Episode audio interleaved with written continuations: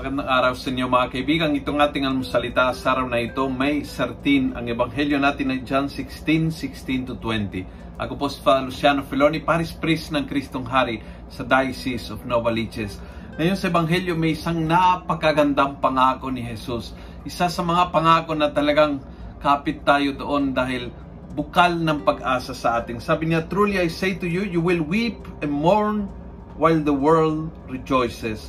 You will be sorrowful, but your sorrow will turn into joy.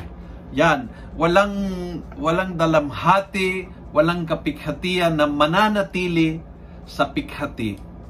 Ang ating kapighati, ang ating dalamhati ay babaguhin ng Panginoon at gagawin niyang kagalakan. Pangako niya yun eh. Pangako niya na walang pighati na mananatiling sa kapag kapighatian lamang. At uh, tayong lahat ay may times na nararamdaman yung, yung malalim na kalungkutan, yung matinding uh, uh, kapighatian, yung matinding but sorrow will always turn into joy kapag ito'y nasa kamay ng Panginoon. Kapag siya ang bibigyan ng pagkakataon na umaksyon, uh, gumalaw sa buhay natin, lahat ng sorrows will be turned into joy.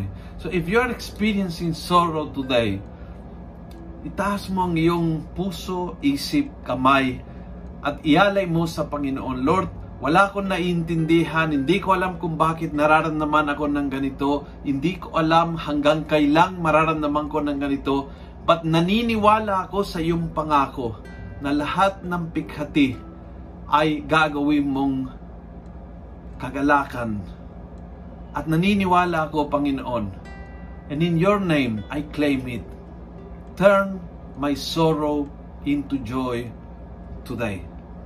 Kung nagustuhan mo ang video ito, pass it on. Punuin natin ng good news sa social media. Gawin natin viral, araw-araw ang salita ng Diyos. God bless.